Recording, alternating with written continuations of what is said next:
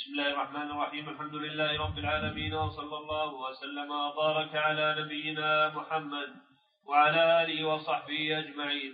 قال رحمه الله تعالى وشيخنا ثم يعود إلى الركن فيستلمه أن يرجع بعد صلاة بعد صلاة ركعتي الطواف إلى الحجر الأسود فيستلم وهذا مجمع عليه.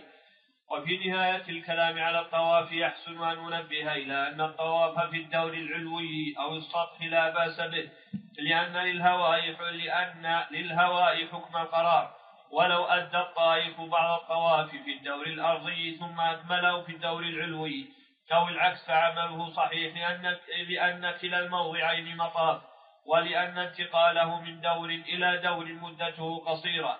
لكن ينبغي أن يتنبه من يطوف في الدور العلوي أو السطح إلى أنه لا يجوز إذا حال المسعى في طوافه أن يخرج إلى المسعى لأنه سيكون جزءا من طواف لأنه سيكون جزء من طوافه في المسعى والمسعى ليس مسجدا فليس هو جزء من المسجد الحرام فمن طاف فيه صار طائفا بالمسجد الحرام لا بالكعبة المشرفة لأن جدار المسجد الحرام الذي بينه وبين المسعى حال بينه وبين الكعبة المشرفة قال ثم يخرج إلى هذا هذا كلام في نظر. لكن في مسألتان. المسألة الأولى ذكر النووي أنه لو بني دور علوي للكعبة جاز الطواف به. فقد ذكر مسألة في عصر افتراضية. وصارت الآن مسألة عملية. أما المسألة الثانية وأن المسعى ليس من المسجد فهذا في نظر.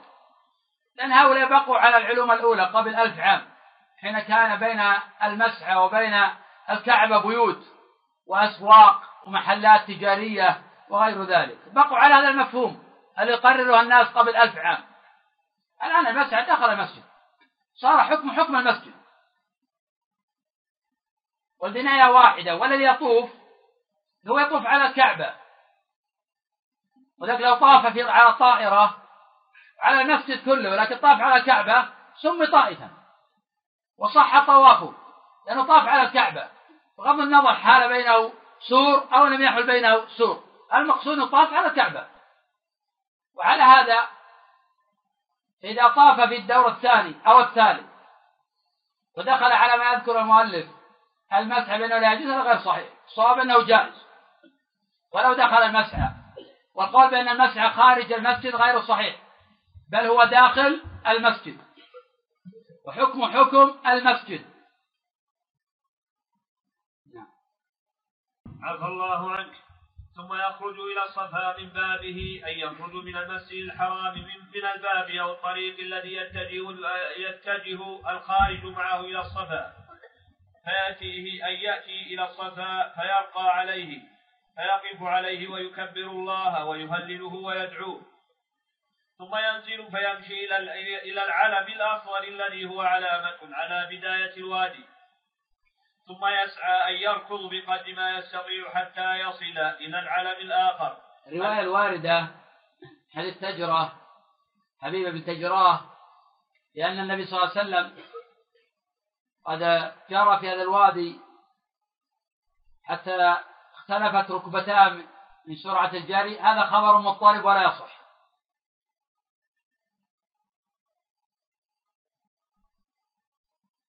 ولذلك ذكر غير واحد من العلماء أنه يرمل رملا بمنزلة الطواف وأما الجاري فلا دليل عليه. الحديث الوارد في الجاري مضطرب ولا يصح ولا يحتج به. وكان كان هذا واديا منهبطا فأقيم العلمان للدلالة على هذا الوادي المنهبط. وكان كان ابن مسعود يقول بين العلمين رب اغفر وارحم وأنت الأعز الأكرم. وهو يدعو بما أحب إن قرأ قرآن إن سبح الله إن شاء دعا يفعل ما هو أرفق به وأصلح لحاله. ولا يلزم بشيء معين. لأن هذا لا دليل عليه. نعم. عفى الله عنك. ثم يمشي إلى المروة فيفعل على المروة كفعله على الصفا من الذكر والدعاء. ثم ينزل من المروة متجها إلى الصفا فيمشي في موضع مشيه ويسعى في موضع سعيه حتى يكمل سبعة أشواط يحتسب بالذهاب سعيه. أي يحسب الذهاب من الصفا إلى المروة شوطا واحدا ويحتسب الرجوع من المروة إلى الصفا سعيه يفتتح سعيه بالصفا ويختم سعيه بالمروة. ومن الأدلة على هذه المسألة المسائل السبع. ما رواه مسلم عن جابر رضي الله عنه في صفة حجة رسول الله صلى الله عليه وسلم وفيه بعد ذكره للطواف. وصلاة ركعتين خلف المقام قال ثم رجع إلى الركن فاستلمه ثم خرج من الباب إلى الصفا فلما دنا من الصفا قرأ إن الصفا والمروة من شعائر الله يبدأ بما بدأ الله به. الفقهاء في هذا. هل يقول أبدأ بما بدأ الله به؟ وهل يقرأ الآية؟ هذا موطن خلاف والظاهر أنه لا يقرأ الآية ولا يقول أبدأ بما بدأ الله به إلا على وجه التعليم إذا كان بصحبة جهال يعلمهم أو بصحبة من لا يفقه أحكام المناسك. فإن إذا وقف عند المقام يقول واتخذوا من مق... يقرأ واتخذوا من مقام إبراهيم مصلى إذا ذهب إلى أصل من بابه قال إن الصفا والمروة من شعائر الله نبدأ بما بدأ الله به. هذا على وجه التعليم. أما إذا كان وحده وهو يعلم ذلك فلا دليل على مشروعية هذا. ولكن ما فعل النبي صلى الله عليه وسلم ذلك إلا مرة واحدة في حجة الوداع حين كان الحضور معه كثيرا. قال أبو زرعة يبلغون مئة وأربعة وعشرين ألفا. فأراد النبي صلى الله عليه وسلم تعليمهم وما كان يفعل ذلك في عمره. فدل ذلك أن المقصود هو التعليم. إذا تم التعليم بمثل هذا تم المقصود. نعم. عفى الله عنك. فرقى عليه حتى رأى البيت فاستقبل القبلة فوحد الله وكبره وقال لا إله إلا الله وحده لا شريك له له الملك وله الحمد وهو على كل شيء قدير. لا إله إلا الله أنجز وعده ونصر عبده وهزم الأحزاب وحده. ثم دعا بين ذلك. قال مثل هذا ثلاث مرات ثم نزل إلى المروة حتى إذا انصبت قدماه في بطن الوادي سعى حتى إذا صعدتا مشى. حتى أتى المروة ففعل ففعل على المروة كما فعل على الصفا. حتى إذا كان ولو لم يرى الكعبة يفعل على المروة ولو لم يرى الكعبة. يتجه إلى جهتها. أحيانا وأنت على المروة ما ترى الكعبة. فتتجه إلى جهتها. تذكر الله وتدعو وترفع يديك. ورفع اليدين ثابت في حديث أبي هريرة ولم يثبت في حديث جابر. وفعل النبي صلى الله عليه وسلم ذلك يوم الفتح. وهذا لم يرد في حجة الوداع إنما ورد يوم الفتح. وذكر له مسلم رحمه الله تعالى في صحيحه في باب الفتح ولم يرده في باب آه، الحج. وهذه رواية محفوظة لكن مستقلة من حديث أبي هريرة. يفعل ذلك كما قال المؤلف سبعا. ختم بالأمس أن التطوع بالسعي لا يشرع ولا أصل له. إنما يتطوع بالطواف. أنت أحيانا ترى الناس عليهم ثياب في السعي معنى هذا أنهم يتطوعون. والوقت وقت عمره. وهذا لا أصل له. إنما يتطوع بالطواف. أما التطوع بالسعي فهذا عمل محدث. ما فعله النبي صلى الله عليه وسلم ولا حث عليه ولا فعله أحد من الصحابة. عفى الله عنك. حتى إذا كان آخر طوافه الحديث وهذه الصفة للطواف أجمع عليها عامة أهل العلم. قال ثم يقصر من شعره إن كان معتمرا وقد حل من عمرته إلا المتمتع إن كان معه هدي. قد ساقه من خارج الحرم فإنه يستمر على إحرامه حتى ينحر هديه يوم العيد ومثله القارن والمفرد فإنه لا يحل حتى يستمر حتى بل يستمر على إحرامه حتى يرمي جمرة العقبة يوم العيد. لكن يستحب للقارن ألا يحل حتى ينحر الهدي. الحجاج كلهم يحلون برمي جمرة العقبة هذا هو الصواب وظل الناس زمنا طويلا يعملون باثنتين من ثلاث وهذا لا دليل عليه. صاب أن التحلل يكون برمي جمرة العقبة. هذا ثابت عن عمر رواه مالك الموطأ وجاءت فيها حديث كثيرة مرفوعة إلى النبي صلى الله عليه وسلم ولكن سنيدها معلولة. من أمثالها حديث محمد بن إسحاق عن أبي عبيدة لعبد الله بن زمعة عن أبي عن أمه عن أم سلمة أن النبي صلى الله عليه وسلم قال إن هذا يوم رخص لكم فيه. إذا رميتم جمرة العقبة أن تحلوا. فإذا غربت الشمس ولم تطوفوا بالبيت عدتم حرما كما بدأت. وهذه اللفظة عدتم حرما كما بدأتم منكرة. وقد تفرد بهذا الخبر ابن إسحاق عن أبي عبيدة وأبو عبيدة عن أبيه وعن أمه.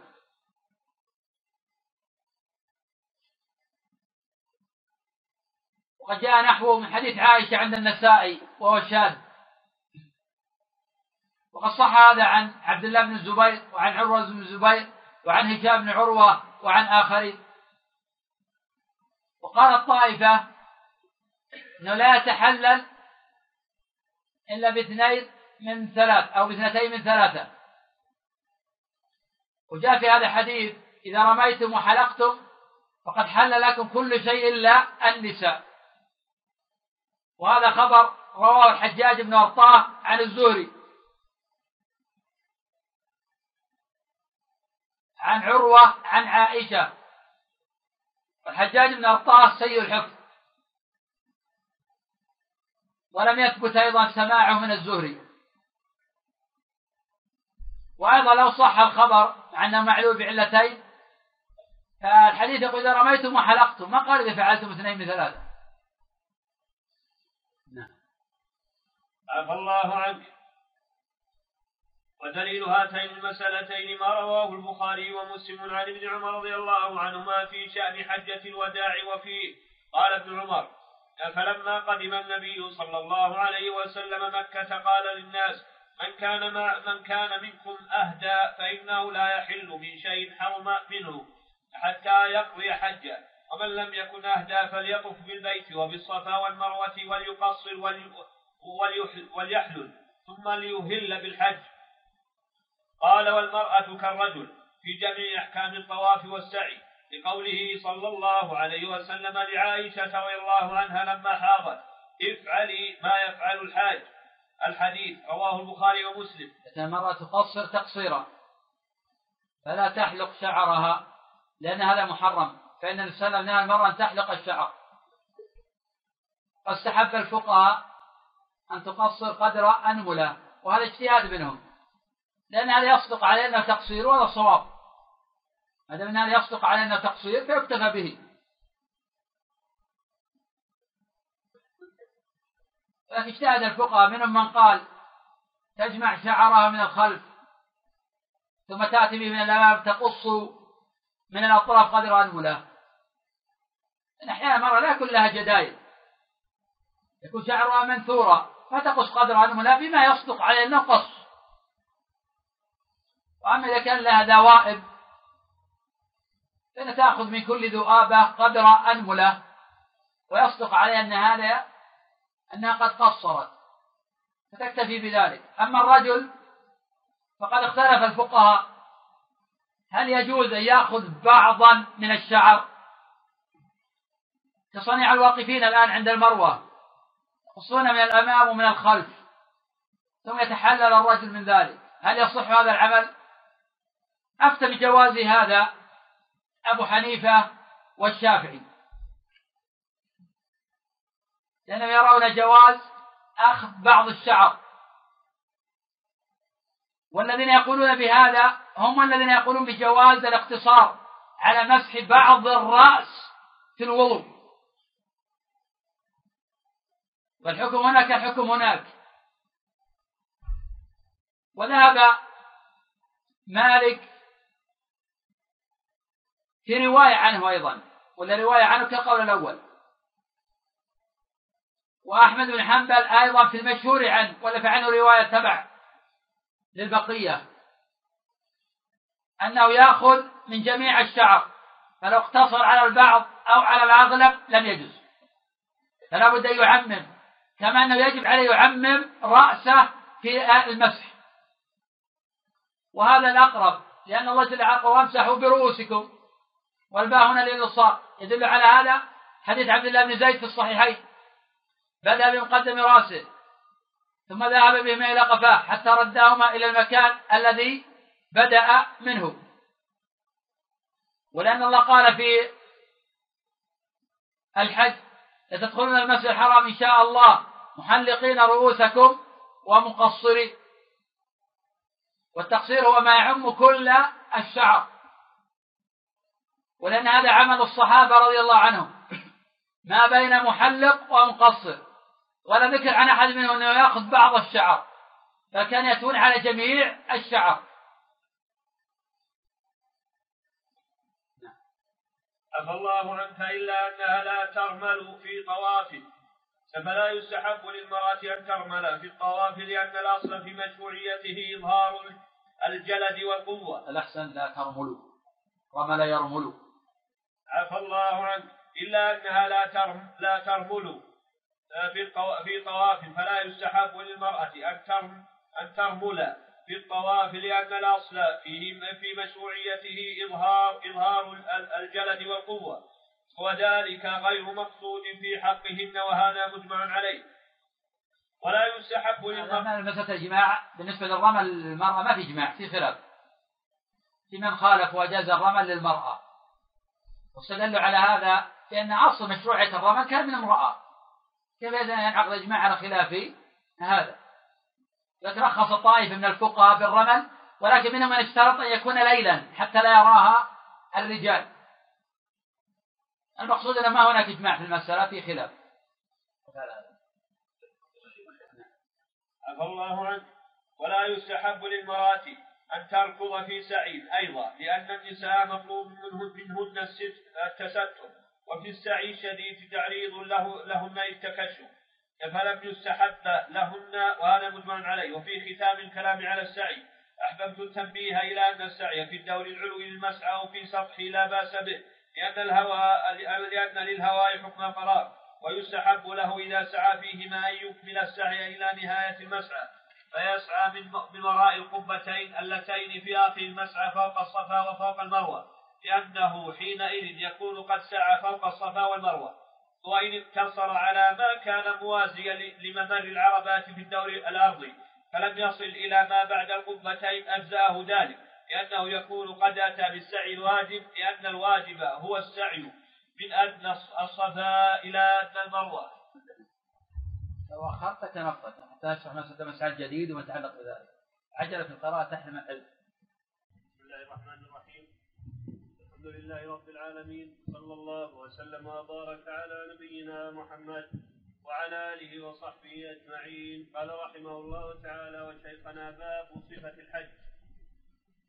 وإذا كان يوم التروية وهو اليوم الثامن من ذي الحجة فمن كان حلالا من المتمتعين الذين قد حلوا من عمرتهم أو ممن كان مقيما بمكة أحرم من مكة. في ضحى هذا اليوم لما روى مسلم عن جابر قال أمرنا رسول الله صلى الله عليه وسلم لما أحللنا أن نحرم إذا توجهنا إلى منى. قال فأهللنا من الأضحى وخرج إلى جبل عرفات أي أنه بعد أن يحرم بالحج يتجه إلى عرفات ليقف بها. والأفضل أن يتجه في ضحى اليوم الثامن من ذي الحجة إلى منى فيصلي بها الظهر والعصر والمغرب والعشاء والفجر يقصر الرباعية ويصلي كل صلاة في وقتها ثم يتجه من منى إلى عرفات بعد طلوع الشمس يوم عرفة كما فعل النبي صلى الله عليه وسلم وأصحابه في حجة الوداع. فإذا زالت الشمس يوم عرفة صلى الظهر والعصر يجمع بينهما بأذان وإقامتين كما فعل النبي صلى الله عليه وسلم وأصحابه في حجة الوداع حيث صلوا الظهر والعصر بنمرة. حيث صلوا عفى الله عنك حيث صلى الظهر والعصر بنمرة. عفوا جمعوا بينها بينها جمع تقديم وهذا مجمع عليه. وينبغي الإيمان ذكر المؤلف رحمه الله تعالى لأن الناس يوم التروية يحرمون والمقصود بهذا هو المتمتع فقط. وأما القارن والمفرد فلا يزالان محرمين. ولا يستحب تجديد إحرامهما. وقد تقدم بالأمس أن الرجل إذا أخذ عمرة ليس بلازم أن يدخل في الحج ولو بقي في مكة إلى اليوم الثامن فلو أراد يرجع رجع وهذا مجمع عليه. أما العامة اليوم يقولون لبيك عمرة متمتعا به إلى الحج هذا لا أصل له. هذا من صنيعهم وجهلهم. وإن كان قد ذكر بعض الفقهاء فهذا غلط محض لا أصل له. فمن ثم المتمتع لا يقول لبيك عمرة متمتعا به إلى الحج هذا غلط. يقتصر على قوله لبيك عمرة فقط. المتمتع إذا حج يقتصر على قوله لبيك عمرة فقط ولا يزد على هذا.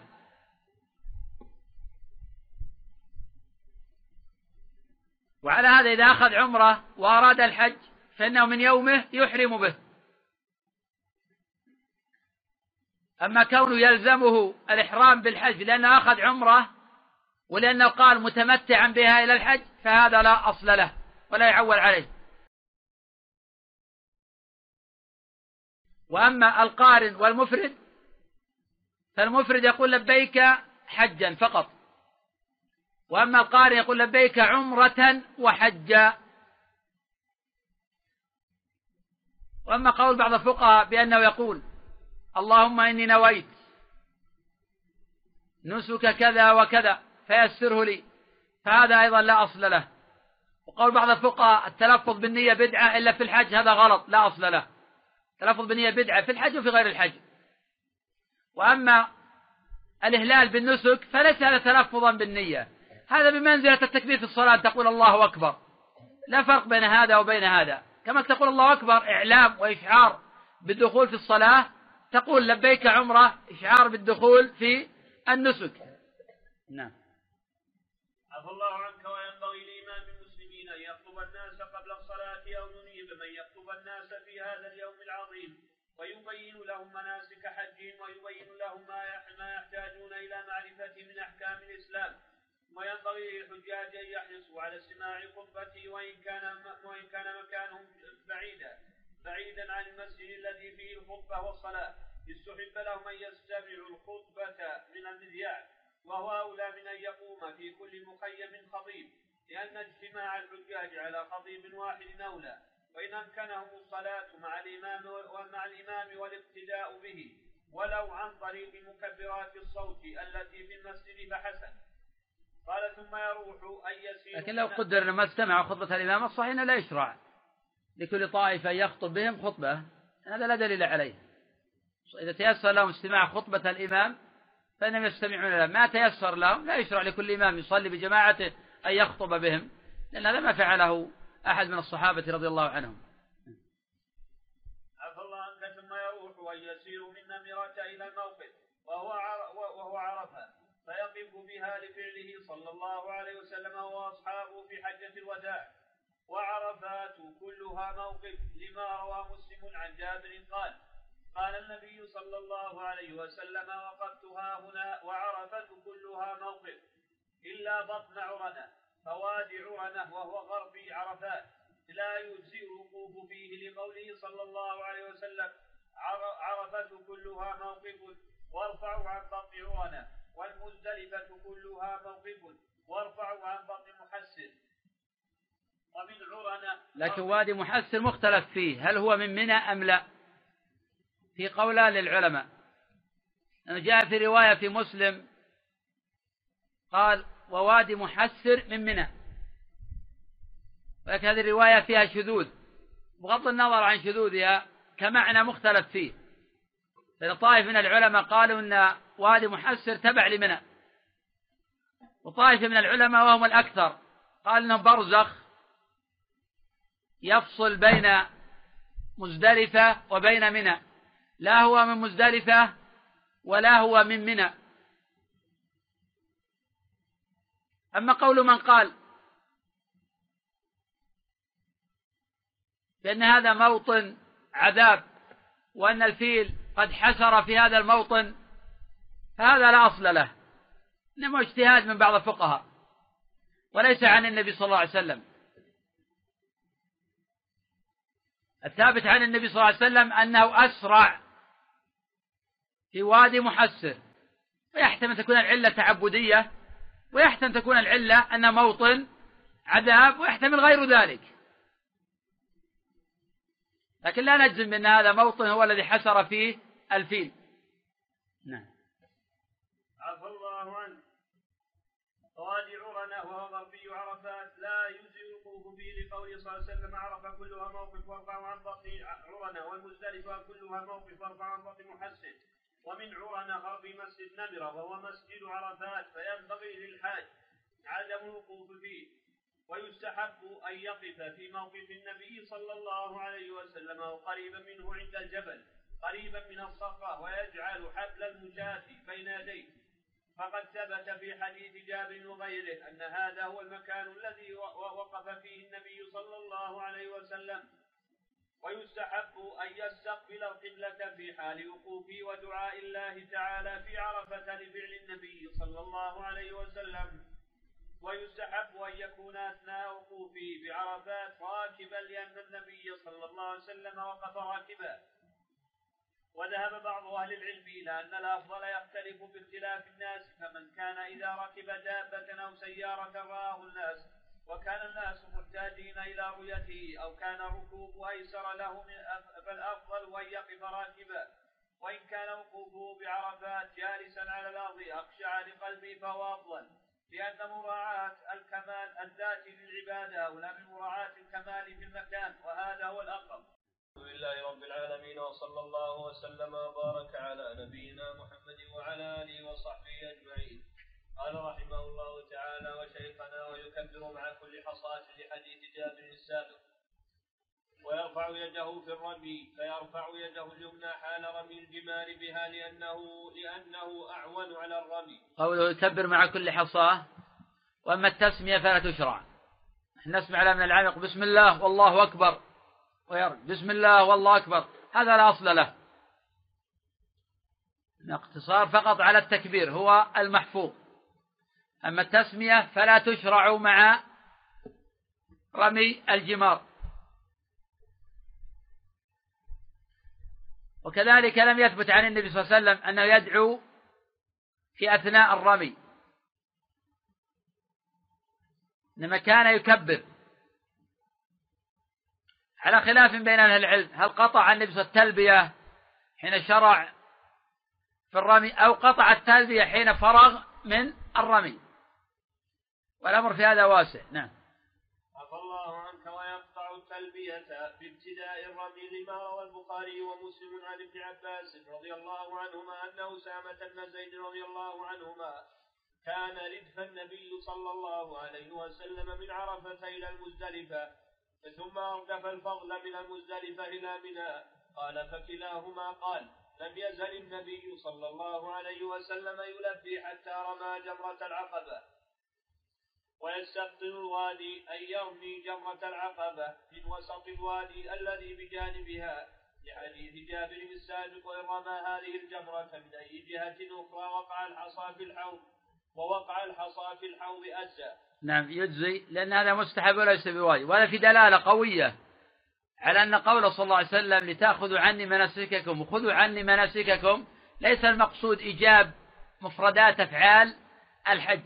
وإنما المقصود كقول صلى الله عليه وسلم صلوا كما رأيتموني أصلي. بمعنى لا تبتدعوا. بمعنى لا تبتدعوا. وعلى هذا فلا يؤخذ من الحديث وجوب مفردات أفعال الحج. إنما تؤخذ مفردات من الأدلة الخاصة في المسألة. ولو قيل بوجوب المفردات لا وجب أن نقول بأن الرمي يجب أن يكون بأن تجعل مكة عن يسارك ومنى عن يمينك وترمي الجمرة من بطن الوادي. وهذا لا قائل به. العلماء لا يختلفون بأن هذا مستحب وليس بواجب. فعلم أن الحديث ذاك يفسر بما قلنا بمعنى النهي عن الابتداع لا أنه كل مفردات الحج واجبة. عفى الله عنك وإن رمى هذه الجمرة من أي جهة أخرى ووقع الحصى في الحوض أجزى ولو تدحرج الحصى بعد ذلك وسقط خارج الحوض. لأنه لا دليل على اشتراط بقاء الحصى في الحوض. وأصل الحوض هذا لا أصل له. لم يكن الحوض معروفا لا عن النبي صلى الله عليه وسلم ولا عن الصحابة ولا عن التابعين ولا عن التابعين ولا عن الأربعة ولا عن أول من أحدثه هم الدولة العثمانية. أول من أحدث الحوض هذا هو الدولة العثمانية. وذلك لضبط موقع الرمي.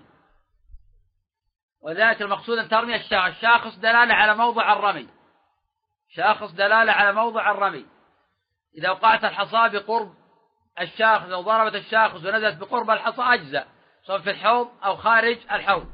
ولذلك لو أن الحوض امتلأ بالحصى وكان مثلا العمود الذي هو دلالة على موضع الرمي وسط الخيمة الآن ووصل الحصى إلى مكاني أرمي أنا بمكاني ويجزي لأن مقصود تتبع المكان هذا. فلا يلزمني أن أرمي وسط العمود. لأن الحصى متى ما امتد؟ ترمي بمكان الامتداد. أصبح كالموضع الواحد. الموضع في الرمي هنا كالموضع في الرمي آه، هناك. إذا لا عبرة بقضية الحوض. إنما وضع الحوض هو للتعريف والدلالة. التعريف كما وضع العلمين الأخضرين في آه، آه، المسعى للدلالة على موضع الموضع اللي كان يسعى فيه. نعم. عفى الله عنك وإن رمى وإن رمى هذه الجمرة أو غيرها من الجمرات من فوق الجسر المبني فوقها فلا حرج. ولو كان رمي ولو كان رميها من ولو كان رميها من تحته متيسرا.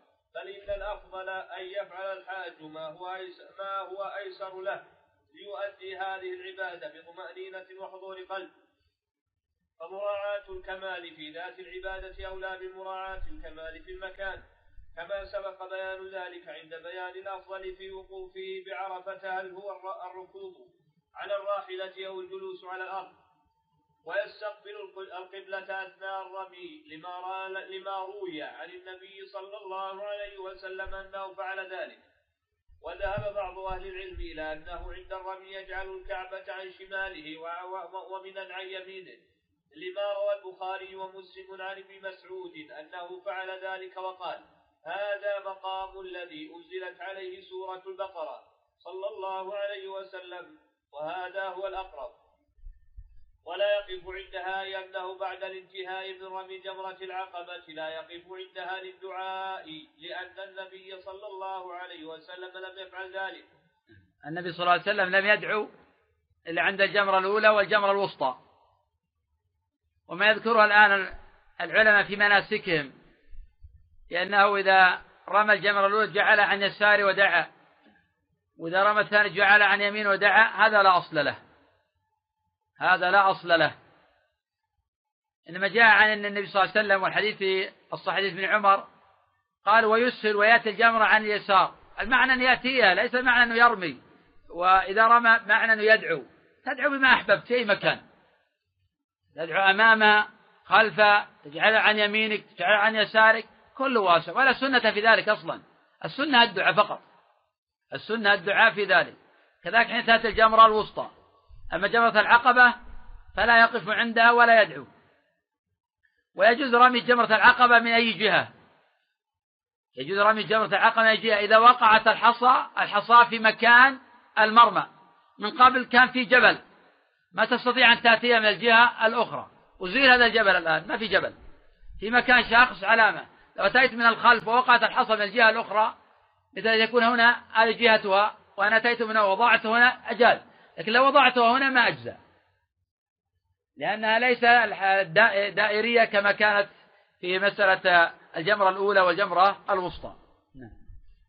عفى الله عنك ثم ينحر هديه لما روى مسلم عن أنس رضي الله عنه أن رسول الله صلى الله عليه وسلم آتى منى فاتى الجمرة فرماها ثم أتى منزله بمنى ونحر ثم قال للحلاق خذ وأشار إلى جانبه الأيمن ثم الأيسر ثم جعل يعطيه الناس ولحديث جابر السابق. ثم يحلق رأسه ويقصره لحديث أنس السابق.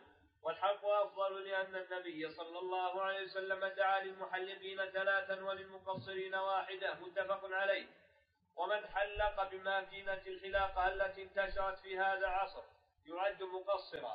ولو وضع هذه المكينة على رقم واحد لأن هذه المكينة لا تزيل الشعر كاملا فليست كالحلق بالموس. إذا الضابط بين الحلق والتقصير ما هو؟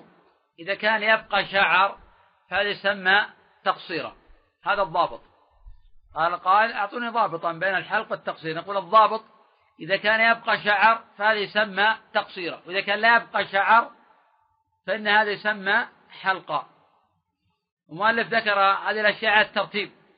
ترمي الجمرة ثم تنحر ثم تحلق ثم تذهب للطواف بالبيت. فلو قدمت شيئا على شيء لا بأس به. قدم بالأمثلة التحلل يكون برمي جمرة العقبة. فإذا رمى جمرة العقبة حل له كل شيء إلا النساء. حدثنا عن مسألة اثنين من ثلاثة وأن هذا لا أصل له. والحديث الوارد إذ فعلتم إذا رميتم وحلقتم. ما في اثنتين من ثلاثة. ومع ذلك نقول أن الخبر هذا ضعيف لأن من رواية الحجاج بن أرطاع عن الزهري وهو معلول بعلتين. العلة الأولى الحجاج سيء الحفظ العلة الثانية الحجاج ما سمع من الزهري أصلا فهو معلول بعلتين. نعم. عفى الله عنك ومن قصر شعره بالمقص فجعله على هيئة محرمة. كأن يكون فيها تشبه بالكفار أو جعلها على هيئة القزع بأن قصر بعض شعر الرأس تقصيرا كثيرا وبعضه كأعلاه لم يأخذ منه إلا قليلا. أجزاه ذلك لأنه فعل ما وجب عليه من تعميم رأسه بالتقصير وهو آثم. وهو آثم لفعله هذا الأمر المحرم. ومثله إذا حلق لحيته وقصرها مع حلقه أو تقصير شعر رأسه فإن عمله فيما يتعلق بشعر رأسه صحيح ومجزي. ولكنه آثم لفعله لهذا المحرم. وأيضا حجه في جميع الصور السابقة ناقص.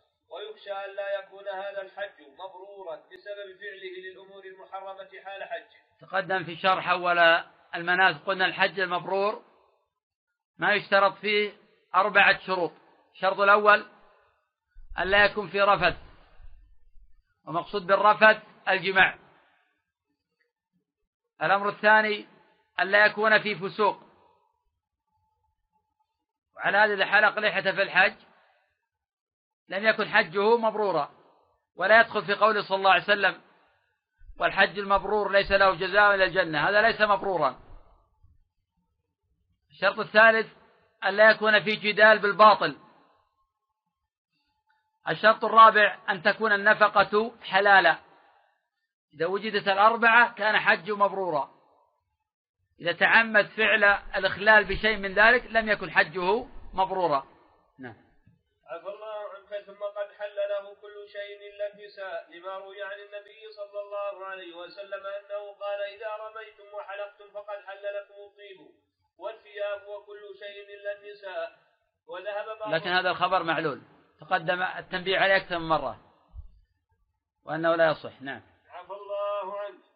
وذهب بعض أهل العلم إلى أن التحلل الأول يحصل برمي جمرة العقبة وحده لما ثبت عن النبي صلى الله عليه وسلم أنه قال إن هذا يوم رخص لكم إذا أنتم رميتم الجمرة أن تحلوا من كل شيء حرمتم منه إلا النساء.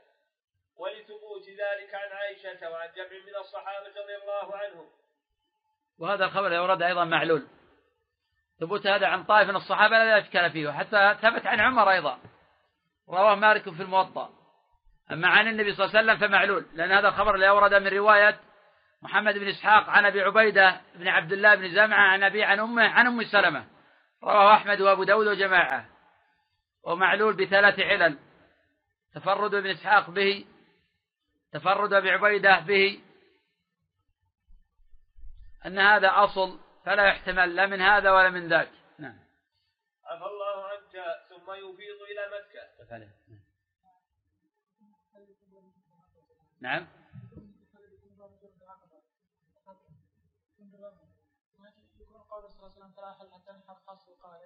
هذا القارن وهذا على وجه الاستحباب عند الطائفة ليس على وجه الإجابة.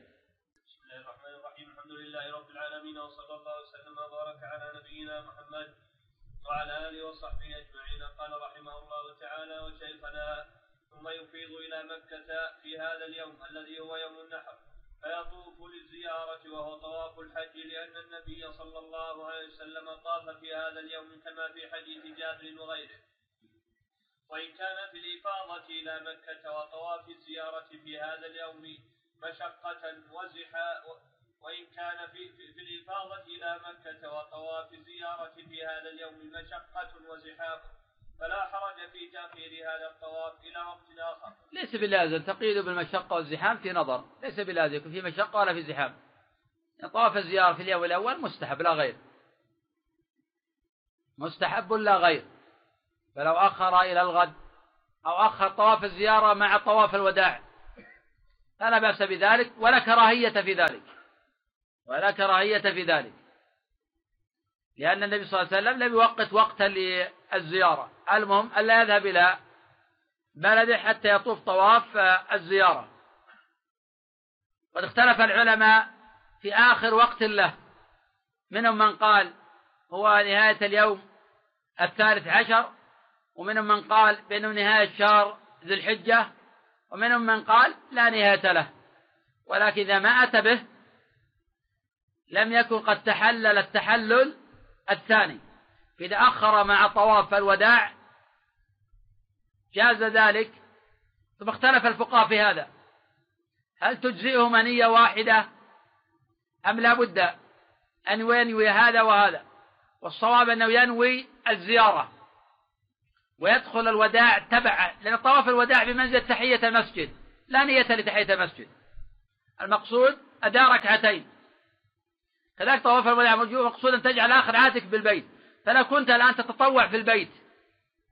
ثم لما فرغت من الشوط السابع قال لك أهلك نريد الذهاب جاز أن تنصرف ولا تقول أريد أن أودع. هذا وداع. قد جعلت آخر عهدك بالبيت. بالتالي ينوي طواف الزيارة ويدخل طواف الوداع تبعا. نعم. عفى الله عنك. لأن آخر وقتها لأن آخر وقت هذا الطواف غير غير محدد.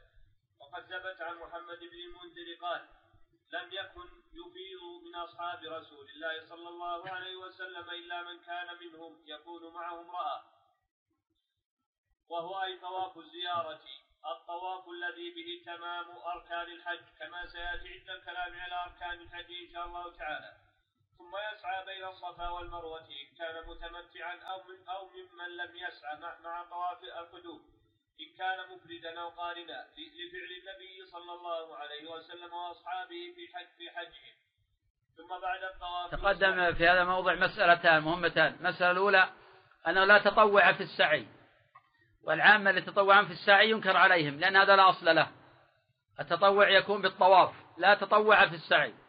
الأمر الثاني أن السعي لا يصح حتى يسبقه طواف ولو كان الطواف تطوعا ليس بلازم يكون واجبا. وعلى هذا فمن سعى دون أن يطوف لا يجزئه. أما مسألة تقديم السعي على الطواف هذه مسألة أخرى سنذكر إن شاء الله في موضعها. نتكلم إذا سعى سعيا مستقلا. فهذا لا يصح لابد في السعي يسبقه طواف ولو كان مستحبا. ودليل على أن الطواف المستحب طواف المفرد وطواف القارن هذا مستحب. ليس هو الركن. والنبي صلى الله عليه وسلم حين قدم البيت طاف وسعى وكان طوافه استحبابا لا إجا واجبا. لأن الطواف الركن للقارن هو طواف الإفاضة. أما الأول فهو طواف مستحب. بخلاف المتمتع لأن الطواف الأول ركن في حقه. لأن هذا ركن العمرة. ركن العمرة لأنه يطوف ويسعى ويتحلل. نعم. عفى الله عنك ثم بعد الطواف والسعي قد حل من كل شيء من محظورات الإحرام حتى النساء. ويسمى التحلل الثاني لما ثبت عن ابن عمر رضي الله عنهما أنه قال في صفة حج النبي صلى الله عليه وسلم ثم لم يحل من شيء حرم منه حتى قضى حجه ونحر هديه وأفاض فطاف بالبيت ثم حل من كل شيء حرم منه. متفق عليه. وهذا الحكم عليه بين عام بين أهل العلم. ويحسن أن ننبه هنا إلى مسألة مهمة وهي ما يسمى بالحج السريع أو الحج السياحي. وذلك أن بعض الناس والغالب أن والغالب أنه من أهل مكة. يبقى بمنزله ليلة العيد إلى نصف الليل ثم يخرج إلى عرفات فيقف بها قليلا ثم يدفع إلى مزدلفة فيقف بها قليلا ثم يدفع إلى منى فيصلها آخر الليل. فيرمي جمرة العقبة ثم يذهب إلى المسجد الحرام فيطوف ويسعى ثم يذهب إلى بيته قبل طلوع الشمس وقد يوفر الطواف والسعي. فيصل إلى بيته آخر الليل فيبقى في بيته أيام منى ويرمي ليلا أو نهارا. ولا شك أن من تعمد مثل هذا الفعل بحثا عن الراحة أنه مستهين بهذه الشعيرة العظيمة. ومتلاعب في أدائه لهذا النسك وحجه ناقص نقصا كبيرا وإن كان قد يكون مجزيا. نعم هذا كلام جميل. أما الإجزاء فيجزي لكن هذا متساهل. الإنسان ما كان عنده نية يأتي بالحج على الوجه المطلوب يجلس في بيته. لماذا يحج؟ قدم بالأمس أن الحج لا يكون مبرورا حتى تتوفر أربعة أمور لا بد من جميعها. يكون لا يكون في حجه رفث أي الجماع. ولا فسق. وذلك من غيبة أو نميمة أو حلق لحية أو إسبال أو غير ذلك. وألا جدال شرط الثالث لا يكون في جدال بالباطل في الحج. الشرط الرابع أن تكون النفقة حلالا. فالذين يعبثون بالمناسك يبحثون عن الرخص على غير وجه مشروع. هؤلاء لا يكون حجهم مبرورا ولا يدخلون في قوله صلى الله عليه وسلم من حج فلم يرفث ولم يفسق رجع كيوم ولدته أمه. لأن هذا حج ولعب وعبث بالمناسك. وقد يكون سببا لإلحاق الضرر بالآخرين لأن أحيانا كثير من الناس يذهب في اليوم الحادي عشر تجد عند أهله. ترك اليوم الثاني عشر. لا وقف لا رمى الجمار في اليوم الثاني عشر ولا بات بمنى وطاف طواف الوداع قبل وقته. وهذا من العبث ومن التساهل. لذلك ما عنده نية يؤدي المناسك على الوجه المطلوب. وعلى ما قال النبي صلى الله عليه وسلم لتأخذوا عني مناسككم فبقاءه في البيت أحسن له. لأن هذا يضر نفسه يضر غيره. وإن كان هذا مجزئا كما تقدم إذا أتى بالوجه المطلوب. أما إذا خل بالأركان ونحو ذلك فهذا عاص لله وعاص للرسول صلى الله عليه وسلم لتلاعبه بذلك. نعم. عفى الله عنك ويستحب أن يشرب من ماء زمزم وينويه لما أحب من علاج أو قوة حفظ ونحو ذلك. لما روي عن النبي صلى الله عليه وسلم أنه قال ماء زمزم لما شرب له. نعم حديث ماء زمزم لما شرب له ضعيف. ولكن صح في الباب غيره. ففي صحيح الإمام مسلم أن النبي صلى الله عليه وسلم قال عن ماء زمزم إنه مبارك طعام طعم. زاد أبو داود الطيالسي بسند صحيح وشفاء سق وصح عن ابن عباس أنه قال شربته للعلم رزقك الله العلم شربته للشفاء رزقك الله الشفاء. وهذا دليل على أنه متقرر بينهم أنه لما شرب له. ولا يتعين في شرب زمزم وقت معين أو عقيب فريضة معينة أو نسك معين. متى ما ذهب إلى مكة وشرب من الماء بهذه النية أعطاه الله جل وعلا ما نوى. إذا صاحب ذلك الإخلاص والصدق واللجوء إلى الله والتضرع بين يديه فإن هذا موطن التضرع بين يدي الله جل وعلا. وماء زمزم بحد ذاته ماء مبارك كما قال صلى الله عليه وسلم إنه مبارك. قد جعل الله في بركة فهو أفضل أنواع المياه. على الإطلاق. ثم قال النبي صلى الله عليه وسلم طعام طعم أجعله الله طعاما. أبو ذر رضي الله عنه كان لا جلس أربعين يوما لا يأكل ولا يشرب إلا ماء زمزم. وفي رواية الطيار وشفاء السقم أجعل الله جل وعلا هذا الماء شفاء من الأسقام. وقد شربه جماعة من أئمة السلف للعلم فرزقهم الله للعلم العلم. شربه جماعة للحفظ فرزقهم الله الحفظ. شربه جماعة للشفاء فرزقهم الله الشفاء. الإنسان يستشفي به ويتداوى به. في حديث المسند لكنه ضعيف. آية ما بيننا وبين المنافقين أنهم لا يتضلعون من ماء زمزم. هذا الإسناد ضعيف ولكن والمعنى أنهم لا يشربونه ولا يتروون منه لأنهم لا ينونون به العبادة إنما يشربونه لدفع الظمأ. أما المؤمن فيشربه لما جعل الله جل وعلا فيه من البركة ويشرب إيمانا بقول رسول الله صلى الله عليه وسلم وتصديقا له. أما المنافق أصلا لا يصدق النبي صلى الله عليه وسلم في ذلك. نعم. عفى الله عنك وثبت أن النبي صلى الله عليه وسلم شرب من ماء زمزم لما أفاض يوم النحر ويستحب أن يتضلع منه أن يكثر من الشرب من ماء زمزم حتى حتى حتى يروى فيمتلئ ما بين أضلاعه حتى يروى فيمتلئ ما بين أضلاعه من مائها, من مائها. لما روى مسلم عن أبي ذر عن النبي صلى الله عليه وسلم أنه قال عن زمزم إنها مباركة إنها طعام طعم. ولما ثبت عن ابن عباس رضي الله عنهما أنه قال إذا أردت أن تشرب من ماء زمزم فانزع دلوا منها ثم استقبل القبلة وقل بسم الله وتنفس ثلاثة حتى تضلع. وقل اللهم إني أسألك علما نافعا ورزقا واسعا وشفاء من كل داء. نعم هذا الإسناد ضعيف نعم. عفى الله ثم يقول بعد شربه اللهم اجعله لنا علما نافعا ورزقا واسعا وريا وشبعا.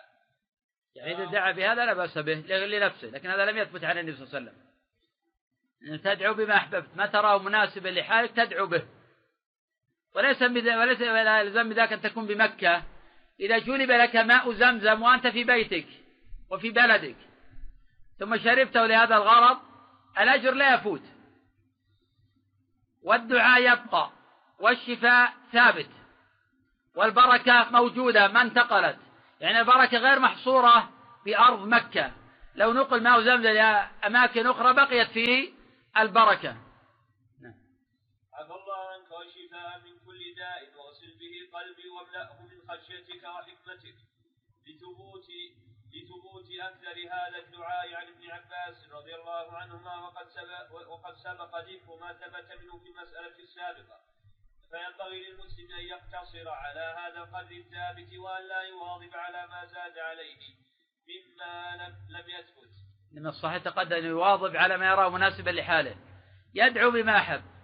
ابن عباس ما قال تدعو بهذا الدعاء إذا ما دعوت بهذا الدعاء لا يستجاب لك. إنما ابن عباس يرى أن هذا هو المناسب.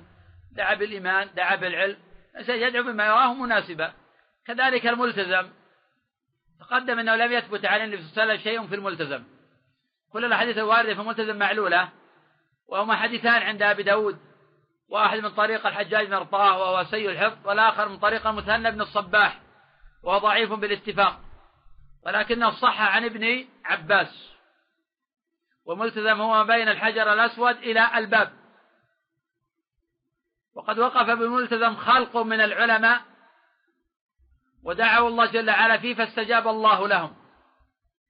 الشيخ بالنسبة لميقات القادمين من البحر بعضهم يقول ما يحاذوا الميقات. يحاذوا لمن؟ يحاذوا الرابع قادم من طريق السودان عن طريق مصر يحاذونه ما في اشكال يعني يؤخذ حتى ابن تيمية افتى السودان في عصره منطقة منها. اسمها سواكن. هذه معروفة عندهم الآن ولا لا؟ معروفة. ابن تيمية في عصره أفتاهم يحرمون من سواكن على السودان. وما دام معروفة الآن يحرمون منها. هذا موجود في الفتاوى. نعم.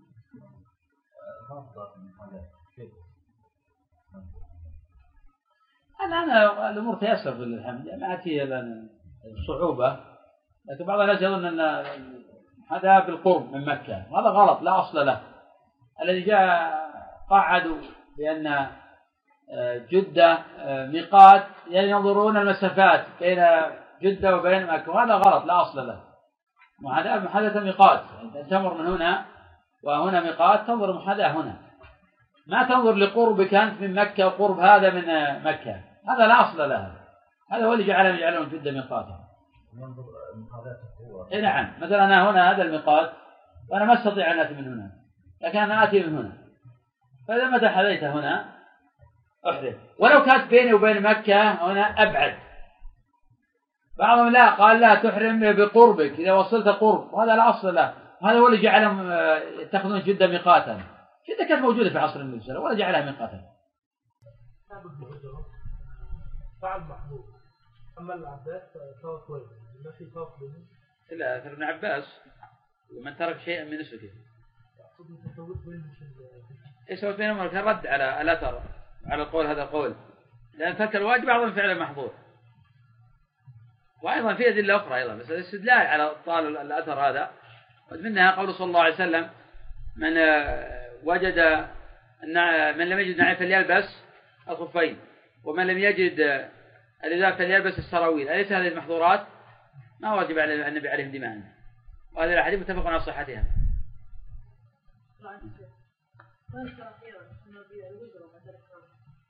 الظاهر ما فيها شيء. ما فيها شيء. يعني بمنزلة الأول إيش الفرق بينهم؟ ما هو الفرق بين تضع الحزام وتربط وتضع حبلا وتربطه وبين الموجود هذا؟ ما هناك. أصلا هذا عضو مستور. ما فصل على عضو معين هذا. لو وضع شيء على الفخذين لا بأس به. وذلك ابن تيمية العديد في شرح العمدة لما ذكر السراويل مفتوقة قال هي جائزة بالاتفاق. الإسلام يقول عن السراويل مفتوقة. طبعا السراويل كلها على الفخذين يقول إذا فتق السروال جاز بالإجماع. إيش الفرق بين هذا وهذا؟ ما هناك فرق أبدا. هذا موجود في شرح العمدة شيخ الإسلام.